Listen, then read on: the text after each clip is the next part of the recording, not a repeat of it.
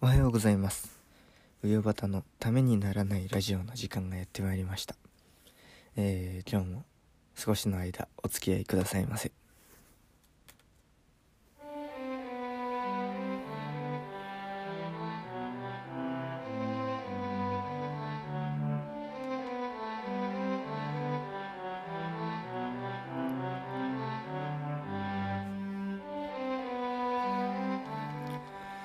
はいということでね本当に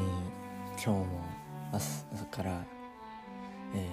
ー、岩田曰く19世紀ヨーロッパということで。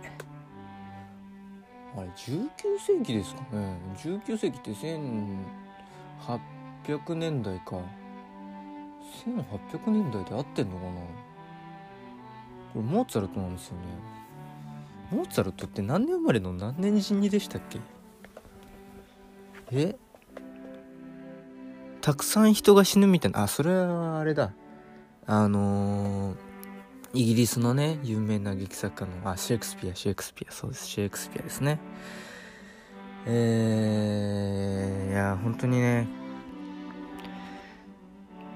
しばらく飽き私が飽きるまでこの曲をヘビロテしていこうと思っております。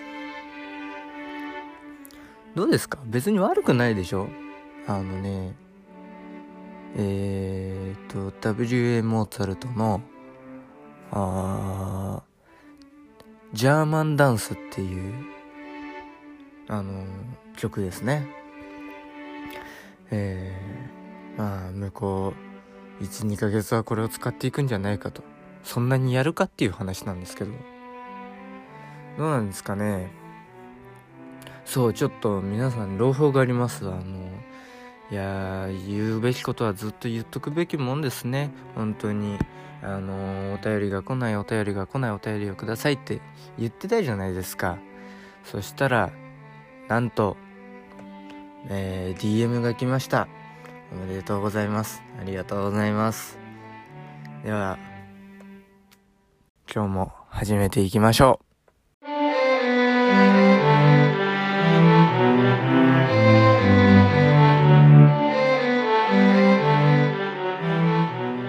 うよばたのためにならないラジオ。やっと来たんですよ。これ別に私が自分ででっち上げてるわけじゃなくて本当にちゃんとあの、DM が来たんですよ。まあ DM ということはまあ知り合いというか知人というかですよね。もうあの、なんだったらインスタグラムの DM にえー、おとといの17時に来てますから。読みますね。えー、もうネタがなくて辛そうだから助けてやろう。ははは。落語の面白さについて。落語とはどんなものなのかとか、これから、えこれなら誰でも面白いとか。うん、ではまた。優しい後輩よりハート。カッコで匿名でお願いしやすっていう。えー、ラジオネーム、うよばたへの助け舟さんということで、ありがとうございます。いや、助かりますね。えー、その、匿名でお願いしやすって言うから、あありがとうございますっつって、あの、ラジオネームとかはどうしましょうっつったら、うゆばたへの助け舟でお願いしますっていうことで、ね、了解って言ったら、ハートさ、ハートが送られてきましたね。どんだけハートが好きなんだろうなというような感じですけども。いや、もう本当にね、ありがたいですよね。この話、お題なかなかいいです。いいとこついてますよね。あの私が落語家を目指してる落語が好きだということで。じゃあ一体どんなものなのかそもそも。えー、とか誰どんなものを聞いたら面白いのかとか初心者向けに、えー、話していけたらというふうに思っております。でまず落語が一体どういうものなのかってことなんですけど。大阪とえー、東京で同時的に同時多発的に、えーえー、落とし話というものが始まってでまあ、えー、江戸落語というのは、えー、まあ建物の中とかでやってたんですけど、えー、関西は大阪は大道芸、まあ、関西のことを、まあ、上方って呼んでるんですけど大道芸で始まってたので、えー、とにかく笑いを取りに来て、えー、あのいろんなはめ物っていうんですけど三味線とか太鼓とか笛とかの音が、えー、途中で入れられたりします。まあ要するに、ドラマとか映画で言ったら BGM というか後ろで鳴ってる音楽ですよね。で対して江戸落語は、えー、まあ先に切符を買って入るので、えー、でホールとかなんかまあホールじゃないですけどまあお茶屋の2階とかねそういうところでやってたのでそういうところから始まったので聞かせる話が多いというか、まあ、全体的にドンドンドンっていう笑いを求めないでやってるところが多いんじゃないかなっていうふうに、えー、思います。でまあ落語のイメージっていうと着物も着てセンス持ってセンスと手拭いを持ってっていうイメージがあると思うんですけどまあそれは間違いなくて。でちょっと一般の方々がどれくらい落語を知ってるのかちょっと分かんないんですけどあのまあ多くはあの『笑点』のイメージがね強いんじゃないかっていうふうに私なんかまあ世の中全体的に落語家がそれを気にしてるというか。あのまああれはねだからその『笑点』のイメージが強くてあのいいじいさんたちがあのくだらないこと言って座布団を取り合ってるイメージが強いんじゃないかなと思うんですけどそんなんじゃなくてなんか、えー、まあ短くて15分から30分とか1時間面白いお話をずっと聞かせてくれるっていうのが、えー、落語です。えー、焦点はね大喜利といってねお題があってそれに対して何か気の利いたことを言っていく松本人志さんのね「あの一本グランプリ」っていうのがあると思うんですけど、まあ、あれと似たようなものですよね。で、まあ、落語を聞くにあたってねよくあのど何の話から入ったらいいかなっていうふうに何が一番聞きやすいかなってまああの今の上端への助け舟さんも言ってるんですけどちょっと違ってね落語って一括りに言ってもまあいろいろあるんで、まあ、新作落語から古典から話から入るというよりもまああの先人たちが作ってきた、えー、同じ話であったりとかがいっぱいあってそれを、ね、自分流にアレンジしてどう面白くしていくかっていうのが落語なんですけどなので漫才とかコントみたいな瞬発力というよりはあのどう聞かせるかみたいなところがあるんですけどうーんその落語っていうこのワードが、えー、音楽っていう風に置き換えられるんですね。音楽例えば、えー、音楽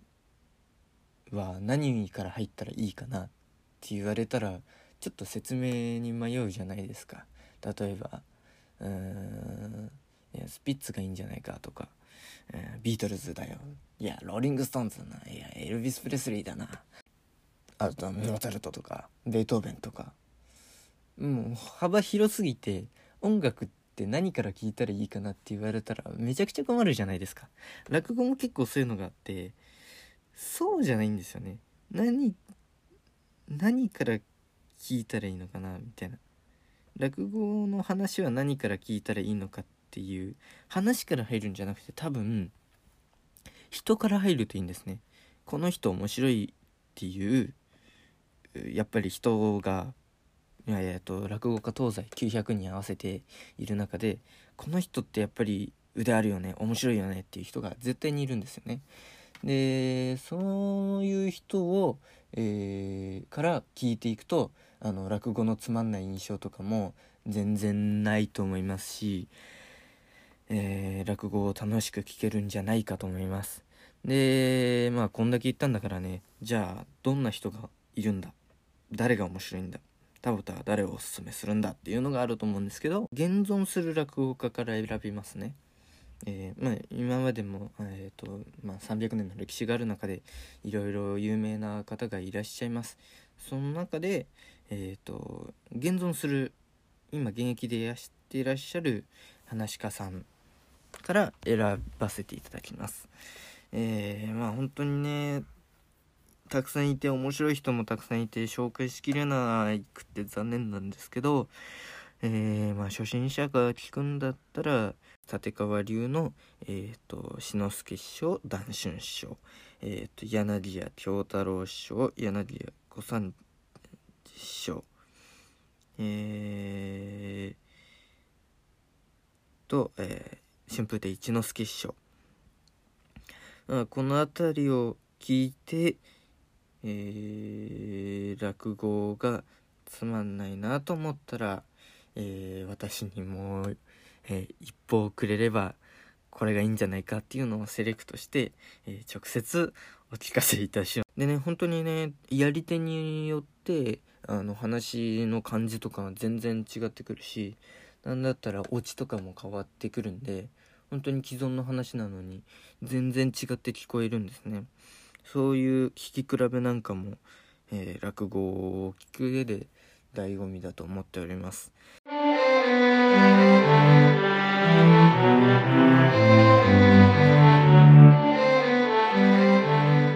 美容方のためにならないラジオ。えー、いつになくね真面目にちゃんと喋ったと思いますよ。どうでしたかね落語入門編